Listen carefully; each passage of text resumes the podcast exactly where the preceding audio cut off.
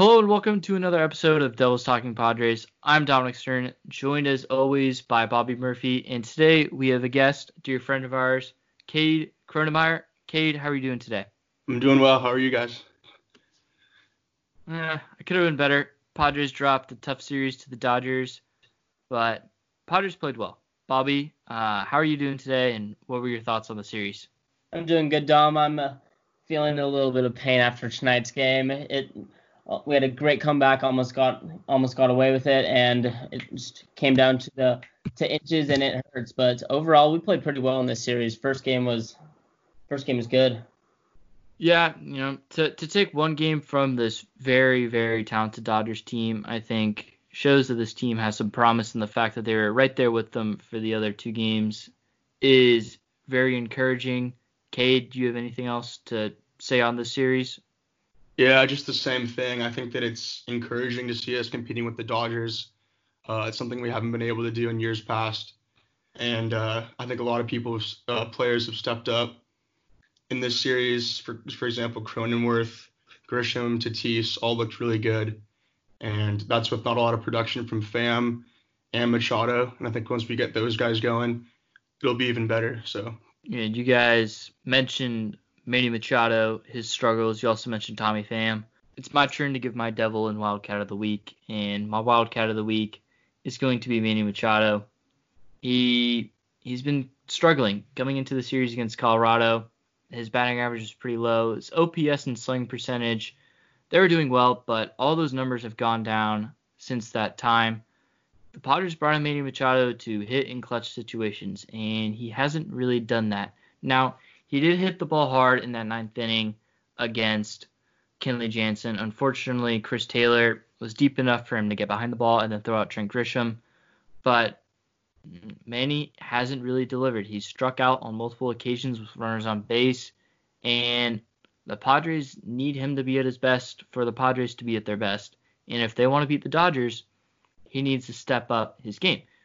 And for tonight, that just wasn't the case. For the past week, he hasn't been at his best. I'm confident that he'll get there. He's getting on base. Teams are trying to pitch around him because they still fear that he's that talented player that we all know Manny Machado is. So I'm not giving up on Manny, but he needs to be a little bit better.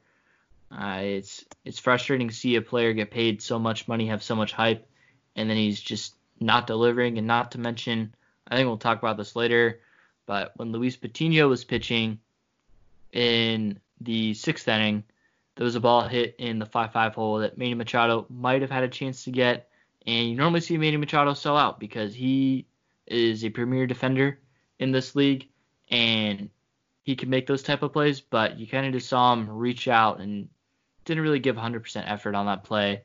And who knows if he makes that play, and Padres turn two, I'm not saying he would have, but if he does, then Joc Pederson doesn't hit a three-run home run, which ended up being the difference in Wednesday's ball game.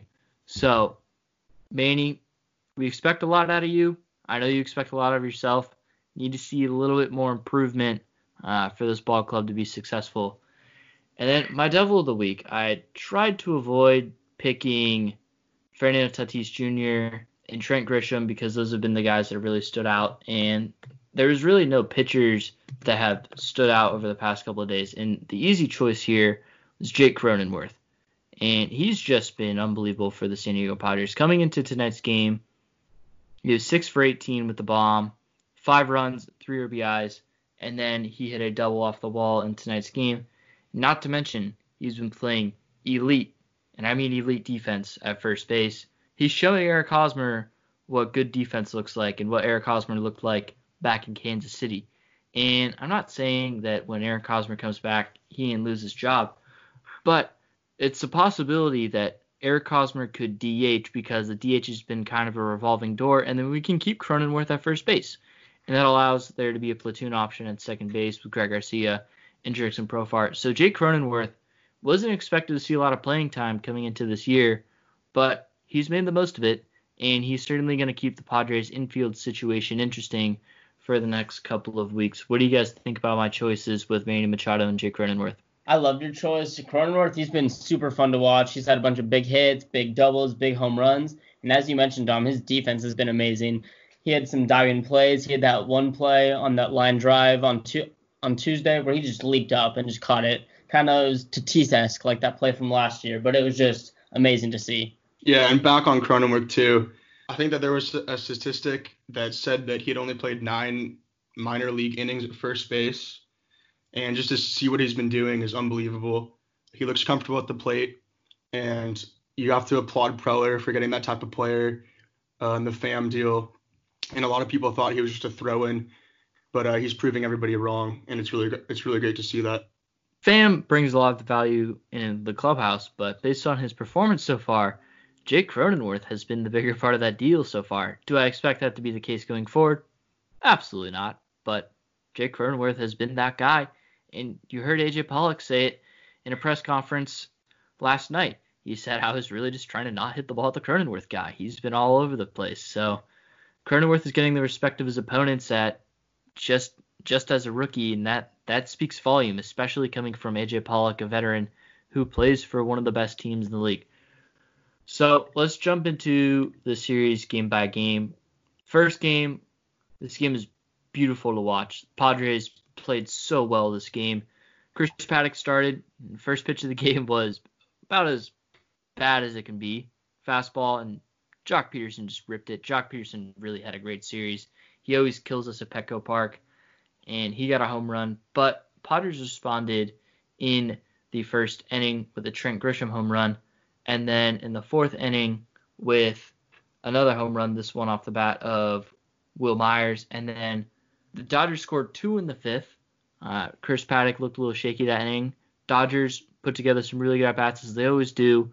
And then in the bottom half, Fernando Tatis Jr. did what he does best, went yard.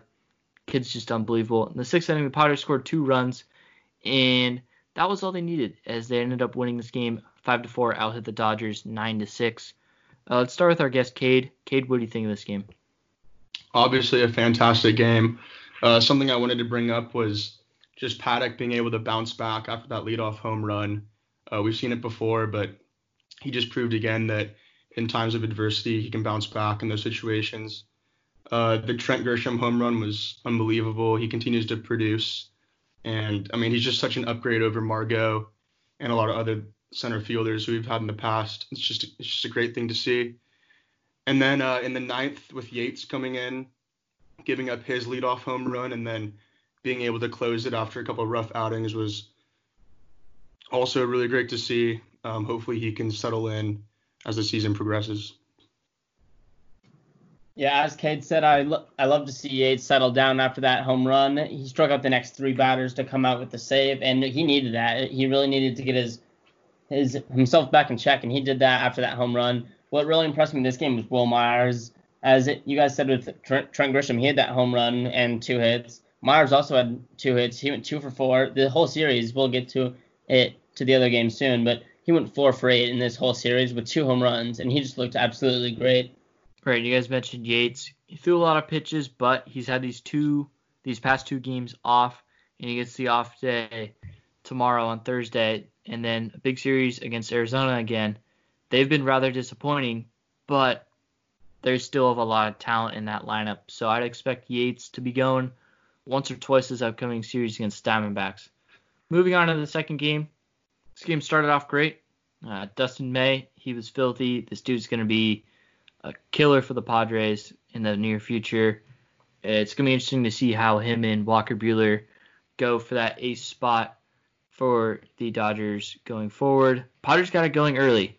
Uh, in the third inning, they struck on a Fernando Tatis double down the right field line where Francisco Mejia trucked catcher Austin Barnes and Barnes dropped the ball.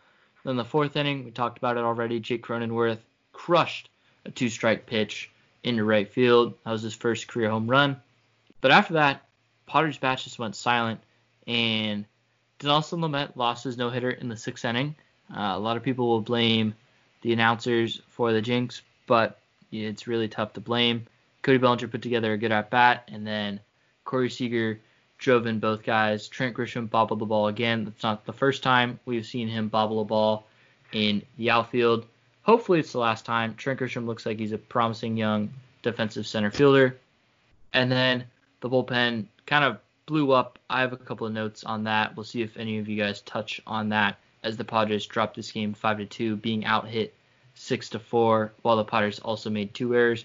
So Bobby, we'll start with you this time. What did you think of this second game? The second game, as you said, we got we got the bats going a little bit early. We only had four hits this game, and two of them were home runs. Against the Dodgers team like this, we're gonna need to hit. Their lineup's amazing, and they didn't even have Betts this series. He came in on Tuesday as a defensive replacement, but I don't think he had any at bats all series. So we lost the series 2-1, obviously, and there was no Betts. So I was I was happy to see no Betts in this series, but that would have been scary with having that lineup. But with with the second game on Tuesday, it was it was hard to watch with our bats. From the fifth inning on, we couldn't get anything going. As I said, only four hits in the whole game, and Lamet he was great through the first five innings. As you said, had a no hitter going into the sixth. One thing that surprised me, he only had two strikeouts in five and two thirds innings. Didn't really matter because he was getting guys out. But what hurts was the bullpen. They didn't do well. Stammen, Hill, Pierce Johnson, all allowed a run. And as you mentioned, the, that Grisham error, that really hurts. That was two outs. And if he fields that cleanly, he either keeps the guy at third or can throw him out at home. And that was a tying run. So that hurt a lot right there. Yeah, back to what Bobby was saying about uh, the Lamet statistics with the walks and strikeouts.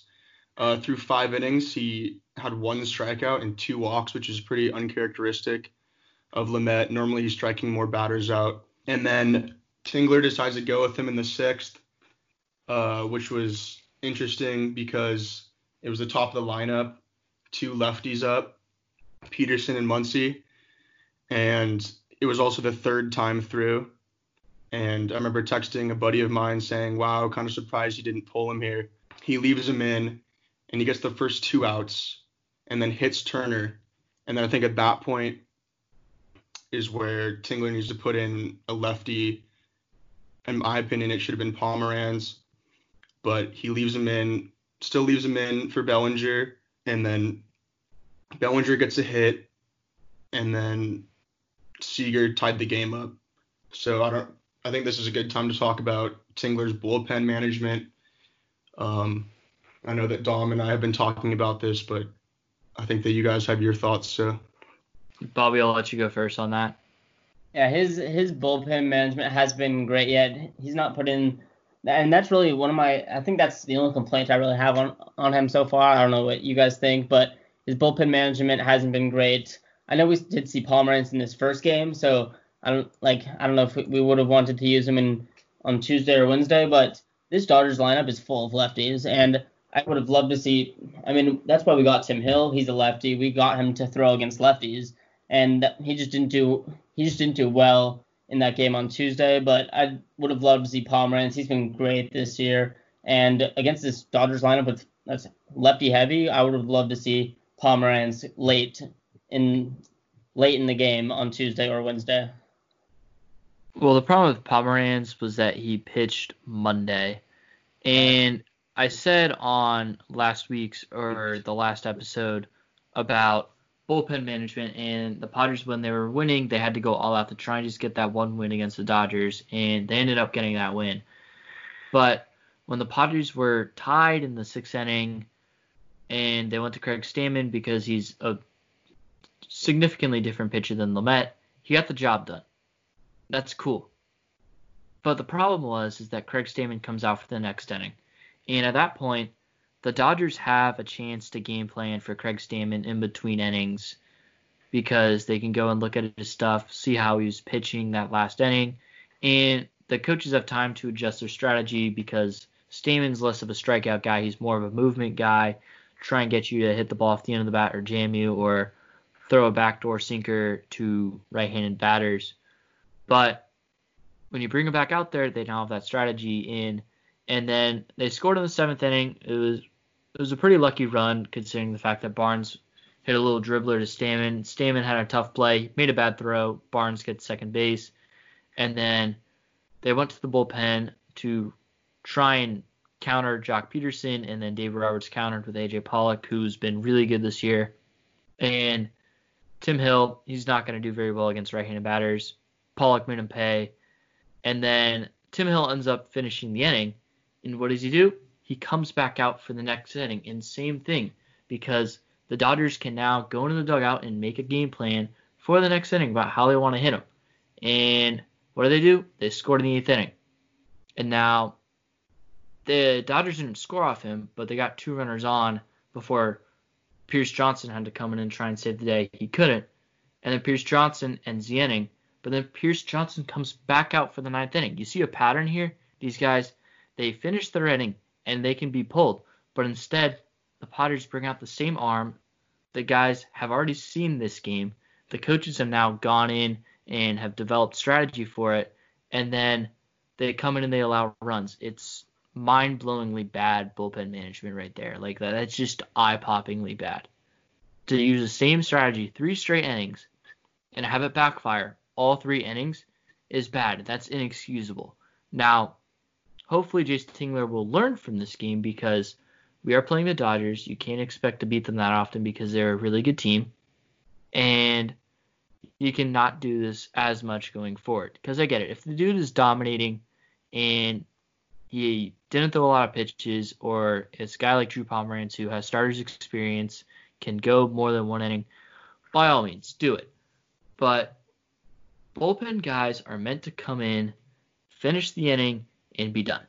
And the fact that we did it with three straight bullpen pitchers and all three of them came back out in the next inning and were charged with an earned run is bad. It's awful bullpen management. There's no other way around it. And do you guys agree with me on that point? Oh, for sure. Yeah, and back to the Pollock pinch hit spot. What I didn't understand about that was why he wasn't walked to get to the lefty Muncy with Hill in. I thought that was a little mind-boggling there. But back to Tingler's bullpen management in general. In a 60-game season, we don't we don't need to conserve arms or like leave guys in. And my biggest complaint with Andy Green was that he was he would tax the bullpen. And last year and the year before, he just ruined, for example, Stammen early in the year by throwing him so often. And I was hoping that that would change. But Dom, I thought you said said it well the other day when you said that Tingler has proven that he can coach, but he's yet to prove that he can manage. And I think that going forward, uh, that's going to be an interesting topic to bring up uh, about the bullpen. Yeah, and he's done a good job with making the lineups, getting the best out of these guys, but at some point that can only do so much when you put guys not in the best positions to succeed. And when you bring in Tim Hill, knowingly that they're going to pinch hit a right hander, and you leave him in to face that guy when you know statistically that you're putting so, yourself in a disadvantage, you're not setting him up for success. It's I I have faith that Tingler will learn from his mistakes. He didn't really get the opportunity tonight because he was ejected, but I I have faith. He he's an analytical guy, but this this was a learning moment, and hopefully he learns from it. Well, one thing I did like about Tingler this series was his defense on the shifts. He was moving Machado from third to short to shallow right field, and he got a bunch of assists on that. As I said, with this lefty heavy lineup, we got Muncy, Bellinger, Joc Pederson, all of them. We had on either Monday or Tuesday or both. The Dodgers had a bunch of ground outs that could have been singles to right field, but Tingler had Machado put right there. It was just perfect placing for him. Yeah, Bobby, that's a great point. Um, I remember again going back to Andy Green when he got hired. A big thing was that he was an analytical guy who uh, knew how to shift. I remember that was like a big topic, and it just felt like no matter what the shift was, the ball would still get through, or it just never worked. And this year, it seems that with Tingler and the shifting, it's been really working. And that's been a welcome sight to see because in past years we haven't had that much success. And his his uh, decision to move Machado into the kind of shallow right field area, like that rover position, uh, done really good things for us. So. Right, and that's where you're seeing the positives of Jayce Tingler. And I think so far the positives have outweighed the negatives. The Padres are at seven and six. Two of those losses came to the Dodgers, and one of them was a game where the Padres bullpen just absolutely choked. And you know, if you were to tell me the Padres would be seven and six and sitting in a playoff spot at this point, I'd be happy. So I think the positives are outweighing the negatives when it comes to Tingler, which is good. But he definitely has some stuff that he should definitely clean up if the Padres want to keep winning going forward. So let's talk about this last game.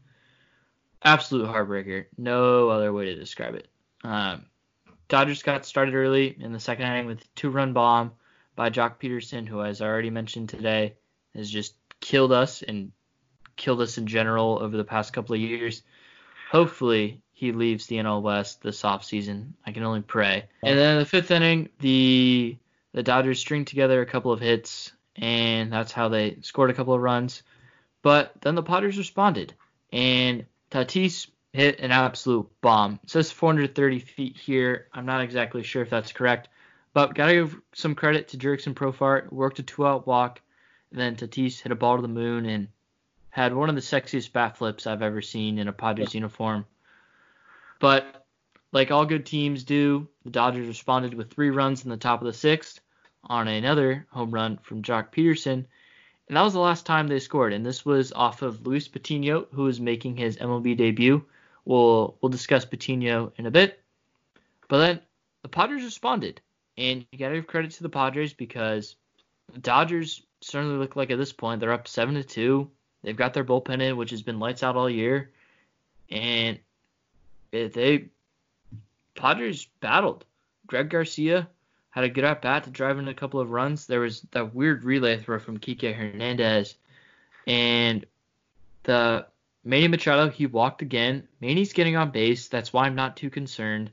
Greg Garcia, El Cajon's finest, the pride of El Cajon, East County, uh, Valhalla alum. There I said it, Bobby. Greg Garcia, he's been clutched all year for us. I I wanted to pick him as Devil of the Week, but he hasn't really played enough. So play Greg Garcia more at second base, please. And then Wil Myers hit a home run in the eighth inning to get us within two runs. And then the ninth inning, this was where the depression hit. Uh, man, the, this this this was tough. Padres put together some good at bats after Profar struck out. Tatis worked great walk. Grisham crushed a single. Then Pham battled off a really tough pitch Tatis scored, and then Grisham got to third. And at this point, you're seeing Manny Machado up, and you're like, he's due. Takes an outside pitch, hits a hard line drive to left field. Chris Taylor catches it and makes an absolutely perfect throw to throw out Trent Grisham by less than a foot. And that that just sums up Padres versus Dodgers in a nutshell over the past couple of years. Because there's so many close games in I don't want to say this rivalry, but in this in this matchup. And the Dodgers get almost every break every year to go their way because they're the better team. They end up playing better. But this one just felt even worse because the Padres did everything right all game, yet they get beat. And it just sucks. And it just shows that the Padres are so close, but they're not quite there yet. What do you guys make of this game? Yeah, I mean, our bats our bats woke up late. One thing I wanted to touch on, it's a lot of the small things, and that's what we need to do to beat the Dodgers. One thing I was I wanted to mention, top of the fifth inning, the Dodgers scored two. It started with that Joc Pederson walk, and next at bat, pass ball for Hedges, and I mean the next two at bats were single doubles, so he still could have scored anyway. You never know what could happen with the runner on a different base, but it's just a high fastball, and that's why Hedges is in there to play defense, and it just goes off his glove, and Pederson advances to second and ends up scoring on that at bat. Um, so it's just the small things that hurts. Bottom seven also, we had. I mean, this isn't really small things, but it's, it's how baseball works. We had first and third with one out, and we have Pham and Machado up next. All we need Pham to do is maybe a little dribbler, maybe just some kind of fly out to the outfield to score that runner. Every run matters, especially in, of course, a one-run game. So it's just the small things that matter. I'd love to see our guys do better. Machado went 0 for 4. He was 1 for 11 this series. And the top five in the Dodgers order, they went 2 for 20. And they still scored seven runs after that. Yeah, uh, I'd like to touch on the ninth inning again um, with the Machado sac fly. Before he was up, I just thought that he had to get something done there. He had to put the ball in the air and he does that, but it's an outside pitch, makes kind of a weak contact, and Taylor's coming in on the ball, and I was a little surprised to see Grisham tag. I mean, you probably have to tag in that situation, but with Cronenworth up, lefty righty, swinging a hot bat, I thought it was a little ambitious, and sometimes I think Grisham is faster than he really is. Um, but good slide from him too. It just didn't. It was just a perfect throw from Taylor. But yeah, Machado's just been a little disappointing for me. Um, his bat looks a little slow. Um, seeing him foul off like 93 miles per hour is a little concerning. Things of that nature. Um, so hopefully in Arizona or when we play the Diamondbacks, he'll uh, bounce back. Yeah, and as you said, that that was the that was Machado's first pitch of his at bat, and that was an outside pitch, as you were saying. And what he did, what, what he did there, he just pulled it, weak line drive to left. If he can somehow even maybe watch that pitch, it's the first pitch, just wait for something good, or even go up on that. That could be down the right field line. That could be a walk off, two run scoring, easy win right there. If he can just get it right right down the right field line, if he hits that down the right field line, that could be an easy walk off with maybe not even a play at the plate. But yeah, he just needs to have more plate discipline there. I mean, he kind of did what he needed to do, get it to the outfield, but eh, who knows if he just hits that little bit harder, then that's a, then that's a tie game right there. Yeah, and Manny earlier in the game crushed a ball straight at Cody Bellinger. So he he's not getting hits, but he's hitting the ball hard. He's also getting on base. His average is 200, but his OBP is 322. So that just shows you. I'll say it again. Pitchers still don't want to face Manny Machado. They know he's good, and I think almost every Padre fan knows he's good. He's just in a slump right now, and we saw the Manny in late June last year, where he went on just two weeks of just killing the baseball, and if he can do that, and he's always going to play his good defense because he's El Ministro, he's always going to play good defense. But if he can swing a really hot bat like he showed at points last year, oh man, Manny Machado is going to make his money's worth. Right now, he's not really doing that, and that's fine because I still have faith in him. I think a lot of Padre fans still have faith in him, but the way he's gotten off to a start in 2020 has been a bit disappointing for us. Yeah, I totally agree. And before we go on to the next series, we talked about it before. I kind of wanted to see what Cade's take was on the catcher situation with Hedges and Mejia both struggling. Cade, do you have anything on that you'd like to put in? Uh, well, I would continue to go with Mejia at catcher if you're going to not call up anybody. Um, but I think it's about time for Torrens to get called up. Hedges, uh, nor Mejia are hitting. Uh, I think Hedges has three, maybe four pass balls on the year, and he's really in there to play defense. Mejia looks lost at the plate, and I think that we really don't have that much time to wait in a 60 game season for our catchers to start producing. Hopefully soon Torrens gets called up. I know that he's on the taxi squad, so he's been with us, and I think that would be the best course of option for the team uh, going forward. I, I definitely think there should be a change in what's going on. Austin Hedges only hitting 100, hasn't gotten a single walk all year. Francisco Mejia hitting under 100 at .095. And we know Austin Hedges is in there for his defense, so his lack of bat isn't too surprising. But Francisco Mejia continues to not show great plate discipline, and he needs to establish that. And if he does, he's going to be a top five hitting catcher in the league. But until he shows that, he's just going to be probably an average hitting catcher. I think he's definitely better than what his numbers are showing right now. And then, like you guys mentioned, Austin Hedges has a couple of pass balls. I think the first two weren't necessarily his fault. He set up low and inside or low and away, and then the pitcher threw a high pitch to the other side of the plate. It's not really his fault. Catchable balls for sure, but the one tonight was really bad. He was set up a little low, and the pitch was high, but he he got a glove on that one. That one should have been caught tonight.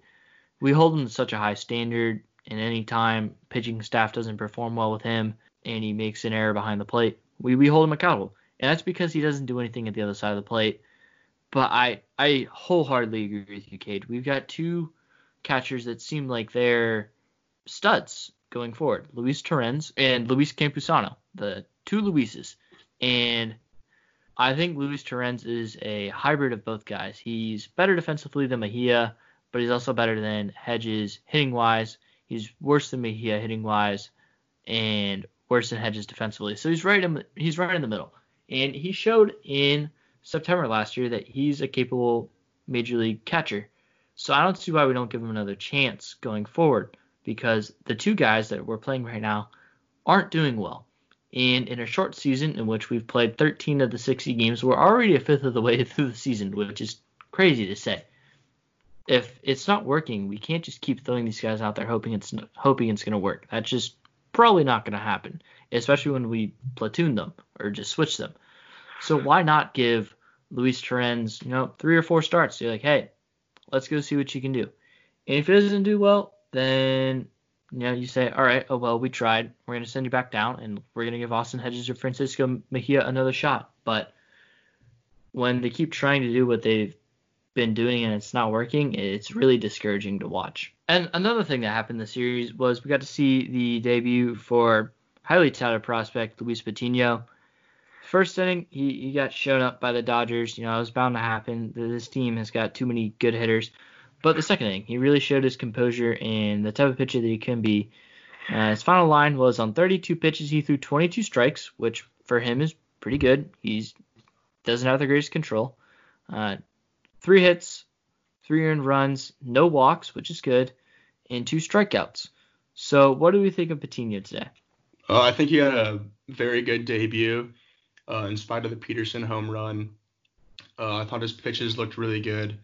Uh, he showcased his fastball, which was hitting consistent upper 90s, and then that slider that we've all heard about, and then his changeup was also looking really good, and I hadn't seen that before. I'd like to talk about what led up to the uh, Pederson home run. So Patino is facing Chris Taylor, and he elicits weak contact, and it was in the in Machado's range, and I think to me and to you guys and a lot of people watching, we thought that Machado should have laid out or even just grabbed that double play ball, and he would have been out of that inning and he probably would have gone two scoreless, which would have made his line look even better. Um, and I don't think that that Pederson home run is much to look into, just because of that and because his stuff looked pretty good tonight. So. Yeah, I agree. I, I mean, that that's a tough line, lineup to go against. We all know how good that Dodgers lineup is, and he had to start off his MLB career with Bellinger, Seager, Taylor, and Joc, and that's tough to go through. But once he got through that inning, he went, he went top seven, and Mejia was actually catching this inning. I don't know, pro- I don't know if he felt more comfortable with either, but with Mejia, he went one, two, three. He got Pollock, Muncy, and Turner to just foul out, strike out, and fly out. So that seventh inning, he looked really impressive. You mentioned that Patino home run to Pederson wasn't much to look at, and I agree because that was a very good pitch, and Joc Pederson, as we all know, just kills us. And he fought off a good pitch, got his hands to an inside fastball. The Patino's got a high spin rate fastball, and he just turned on it and he crushed it. There's not much you can do. He threw a pretty good pitch. Going down and into lefties is always risky. He tried it, didn't work, but you just tip your cap.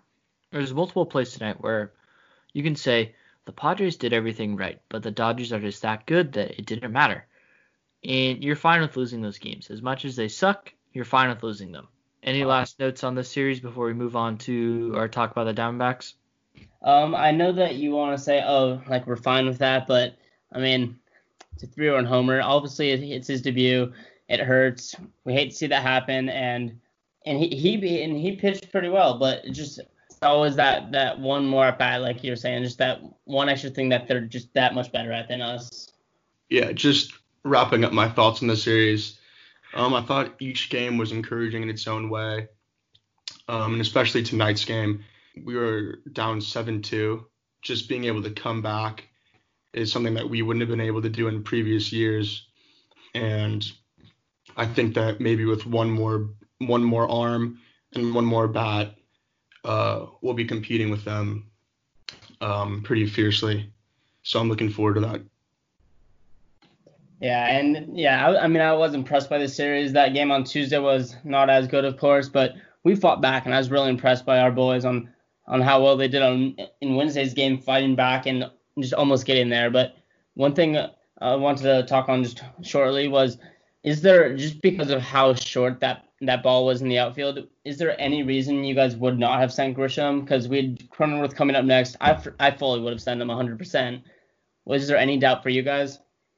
No, I, I was I I got up from my seat immediately. I'm like, send him, he's scoring. And then I, I fell back in disbelief when Chris Taylor made a great throw because you, you make him make the play. There you put yourself in a situation to succeed. You did that. They just made a better play and you tip your cap. That's all you can do. It's baseball. happens. Right. Off the bat, I thought it was going to be deeper too. It just it kind of died because I think he just didn't hit it on the sweet spot. But I probably would have sent him. I mean, he, exactly what you said, Dom. You got to force Taylor to make that play. He's playing out of position.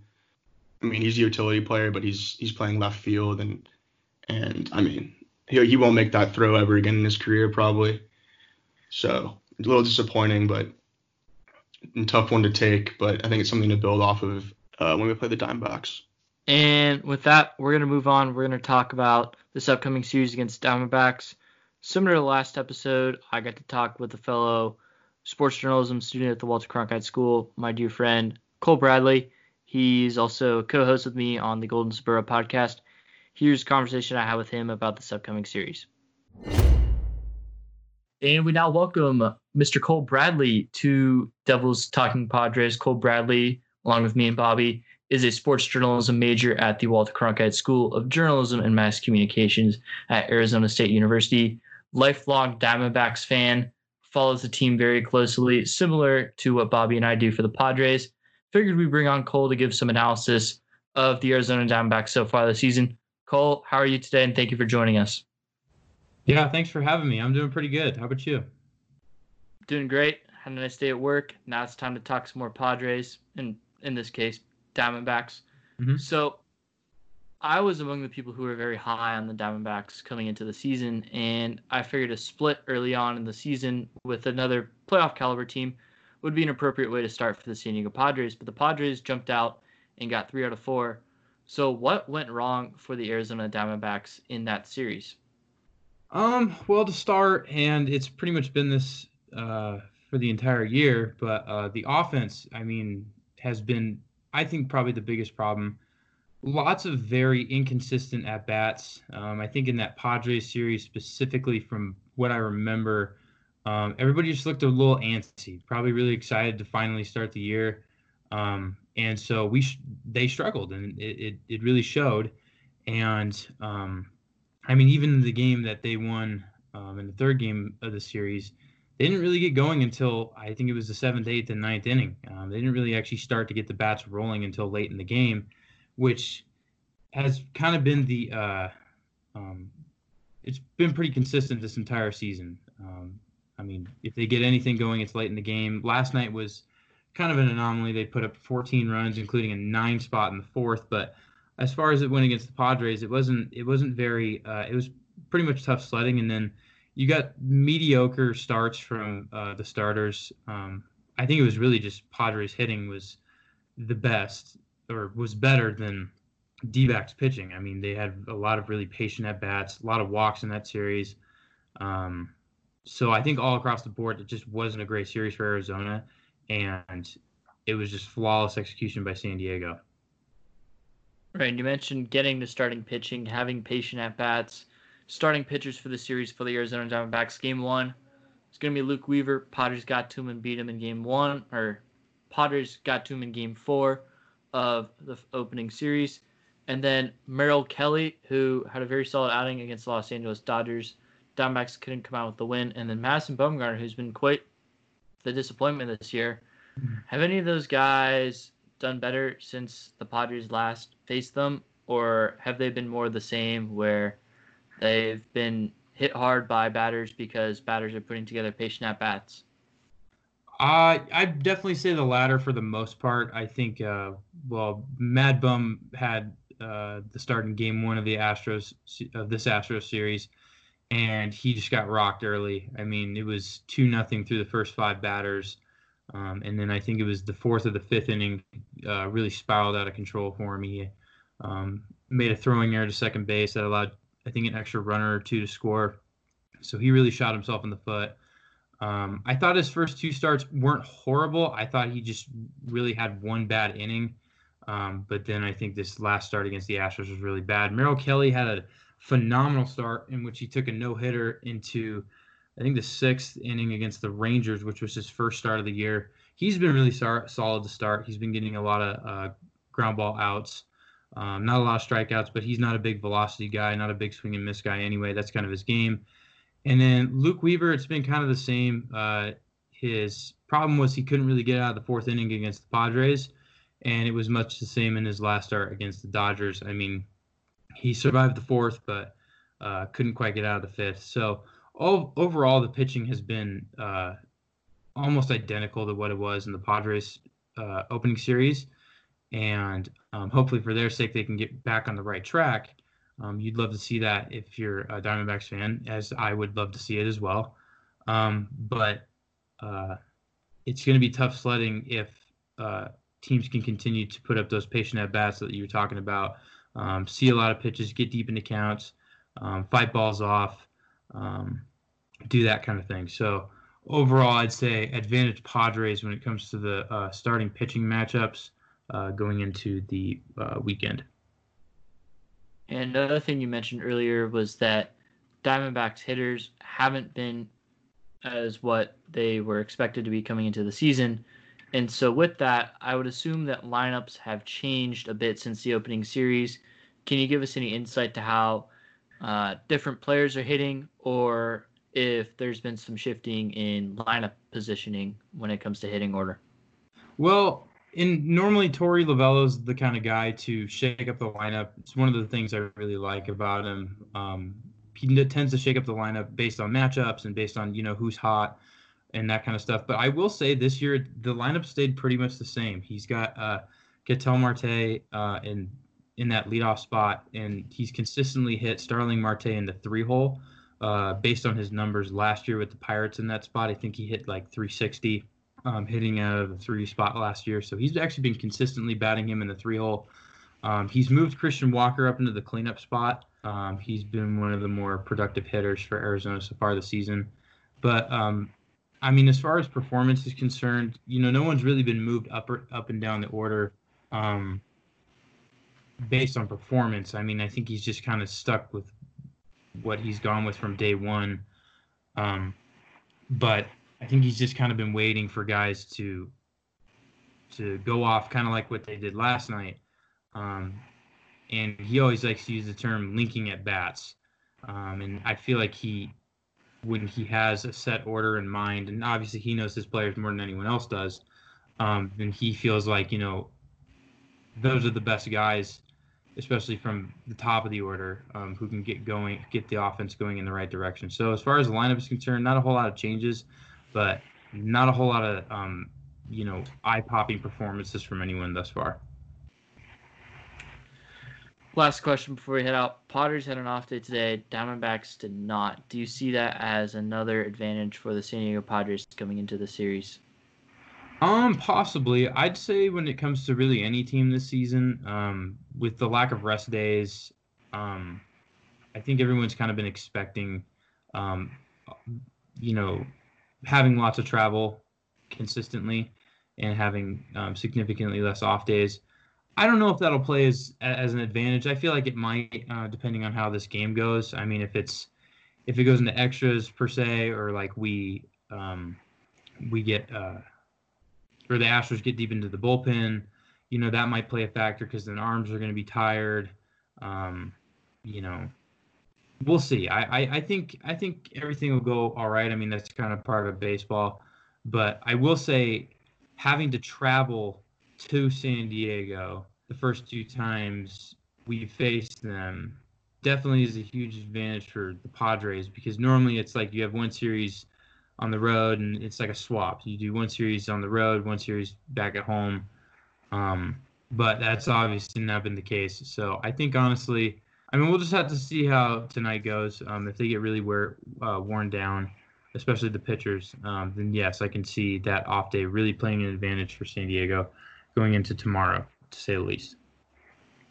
It's going to wrap up my discussion with Cole Bradley, sports journalism student at Arizona State University in the Walter Cronkite School of Journalism and Mass Communication. Cole, thanks for coming on. Good luck to you guys in the series. Thanks for having me. All right. Thanks, Cole. So, guys, let's preview this upcoming series with the Diamondbacks. Padres already faced them opening week, took three out of four against them. I was personally surprised that we did that. I was really just hoping to split the series with them. I think highly of the Arizona Diamondbacks, a lot higher than a lot of other people, so maybe that's just me. But I think they're a better team than their record shows. What do you guys think about the Arizona Diamondbacks now that we are a fifth of the way through the season and they're only four and eight. They're last in our division though. Yeah, I mean it's a 60 game season, so of course any team can get hot at any time. But I'm very surprised at at how disappointing they've been so far. They, I mean, they just had a tough series. They played four against the Dodgers, lost three out of those four, and they actually split two with the Astros. So those are some good teams right there, and they went two and four right there. So, but the game that they had on Wednesday, that was impressive. They blew out the Astros. Their bats were looking great, and they won 14 to seven. They're going to be coming off of a 14 to seven win, as Bobby said. Uh, they scored nine runs in the fourth inning on Wednesday versus Houston, and like Dom said, um, they have a potent lineup. And to start the se- to start the season, uh, I thought that a split would be ideal as well. But Ketel Marte and Starling Marte now, Cole Calhoun, who raked against us to begin the year. Um, David Peralta always hits well against us. So this is by no means an easy series. And I think by coming out and again beating them, hopefully winning the series is just going to keep the Padres uh, in contention. And yeah. Yeah, and one, one thing that that I'm kind of happy to see is for this rubber match that the Diamondbacks have on Thursday against the Astros, they'll have Zach Gallen pitching. So we won't see him this weekend. He's one of those guys in their rotation who's tougher than the others, I think. We, ju- we just saw Bumgarner get rocked, and we just saw Luke Weaver get absolutely rocked. He he's allowed six runs in both of his games so far, and one of them was against us. So I'm glad that I mean they could always turn it around, but I'm glad that we'll be seeing Weaver and a called Bumgarner instead of Zach Gallen right now. Jayce Tingler announced uh, earlier this morning that Zach Davies will be skipping uh, over Joey Lucchesi, and he'll be starting the first game on Friday against Luke Weaver. So Zach Davies didn't get to pitch against the Diamondbacks earlier on in the season, but Padres did get to face Luke Weaver, and they, he started that game in which the Padres won six to two. Uh, I like our chances in this matchup. What do you guys think about this one? Uh, I like our chances too, Dom. Uh, I mean, we did it to begin the year, and I don't think there's any reason why we can't do it again.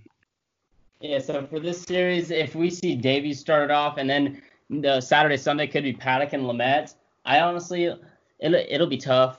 Uh, I mean, it, will be nice to have Paddack and Lamet pitching with those games, but it'll be nice to tr- to try and take these wins from the D-backs before we go back and play four more games against the Dodgers and right now, if Davies pitches Saturday, then we'll have Richard start off the series against the Dodgers. But so I'd honestly love to see Lamet pitch against the Dodgers instead of the D-backs. But whatever Tingler wants to do, it's up to him.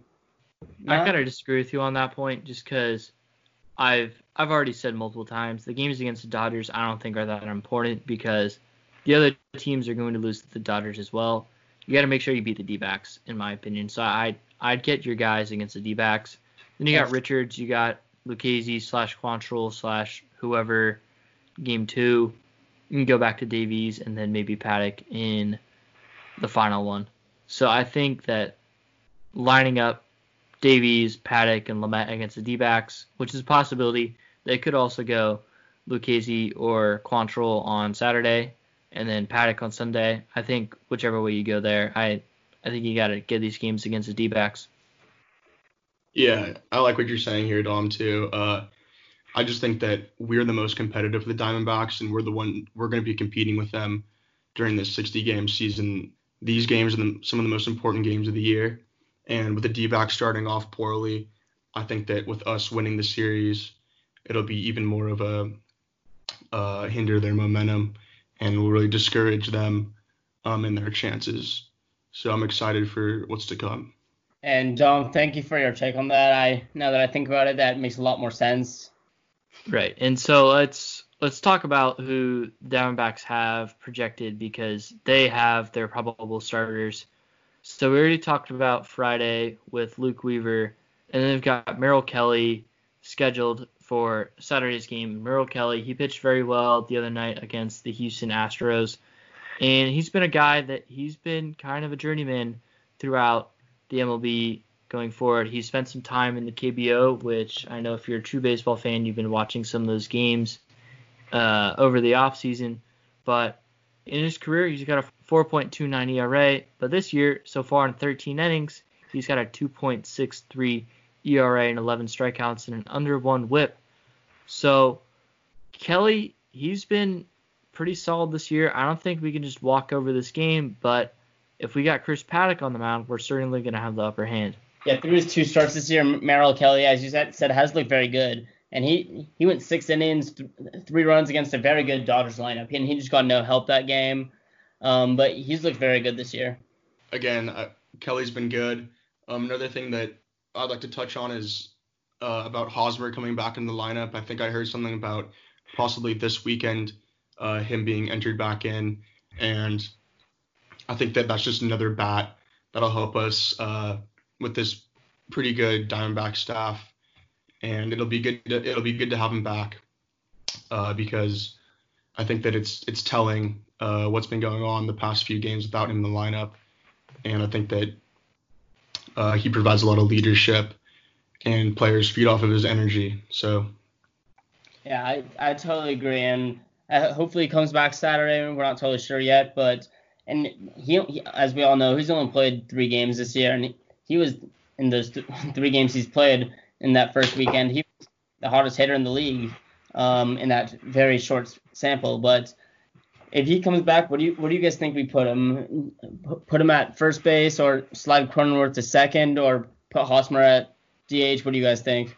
I think it's actually a pretty good idea to slide him in at DH just to get him worked back in make him worry just about hitting at first because he's been ill. And when you're like that, you're not going to be in 100% athletic shape. So, A, having him off the field is going to benefit him hitting wise. And B, you can just have him focus on hitting, get back in his groove. And then once he's totally healthy, 100% ready, you can slide him back in at first.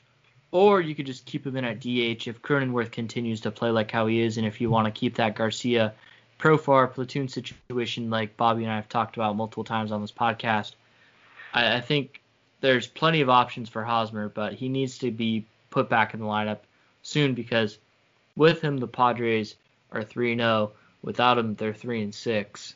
So, I I mean that's pretty telling right there. Yeah, Dom, I think that's a great take. Uh, I actually there's been a picture um, floating around on Twitter of Hosmer and he's noticeably skinnier. And I think that again, putting him at DH, like you said, would be a good way of just easing him into the action. Um, and then, of course, once he's healthy, just putting him, slotting him into first, either moving Cronenworth to second, depending on the production, or moving Cronenworth to DH. I think he has to stay in the lineup at this point. And then the final starter for the Diamondbacks on Sunday's game is Madison Bumgarner. And Bumgarner, he looked very solid for the first five and two thirds innings against the Padres. But after that, he kind of got worn down by the Padres hitters.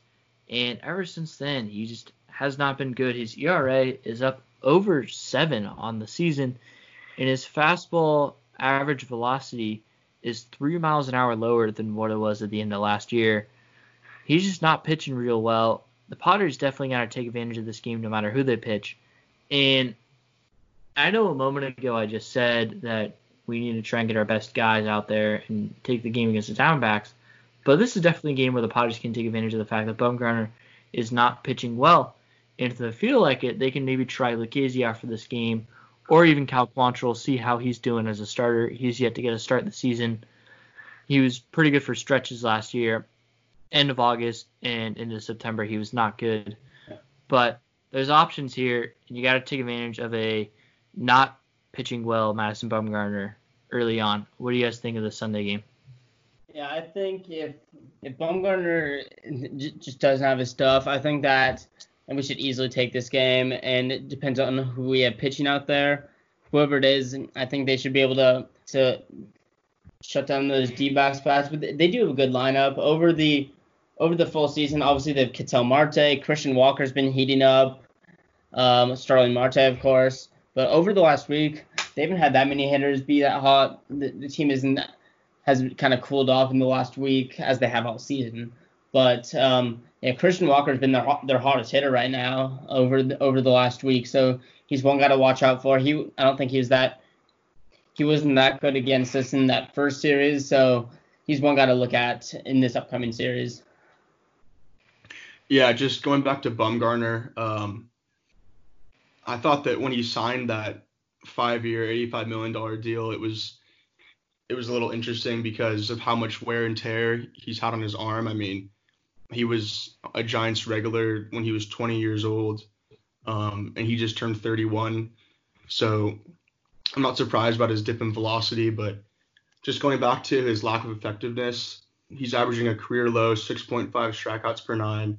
He's allowing career highs in walks per nine at 3.5 and homers per nine at 1.8. So I think that, I mean, it's a great time for the Padres to take advantage of his struggles. Um, and just to capitalize on uh, the lack of velocity and lack of command that he's been having. Right. And with that, that's going to wrap up this podcast. Cade, thank you for coming on. You got any final notes before we head out? No, thank you so much for having me. Of course. And Bobby, you got anything to say before we head out? Uh, just hoping that we can break this small little losing streak and turn it into a winning streak against the Diamondbacks. Yep, got to take advantage of a struggling Diamondbacks team before we go face the Dodgers again. Because if you don't, if you don't take the series, you could find yourself under 500 and out of a playoff spot in just over a week. With that, that's gonna wrap up Devils Talking Padres. As always, follow us on Twitter. Follow me at DMStern19, Bobby Murphy at Bobby Murphy 2000. Follow East Village Times at EVT underscore news and check out our content at eastvillagetimes.com. Go ahead and follow Cade on Twitter. Cade, you know your Twitter handle? Uh, it's at CadeK11. There you go. You have it. Cade K11. So we're going to wrap up this podcast. Thank you for tuning in. As always, if you want to be a guest on a future episode, DM me on Twitter, DM Stern19. We can get that hooked up for you. We got a couple of guests possibly in line that I reached out to, but you can definitely follow them up. And that's going to wrap it up. Thank you for tuning in as always. Go Padres, and we'll catch you guys next time.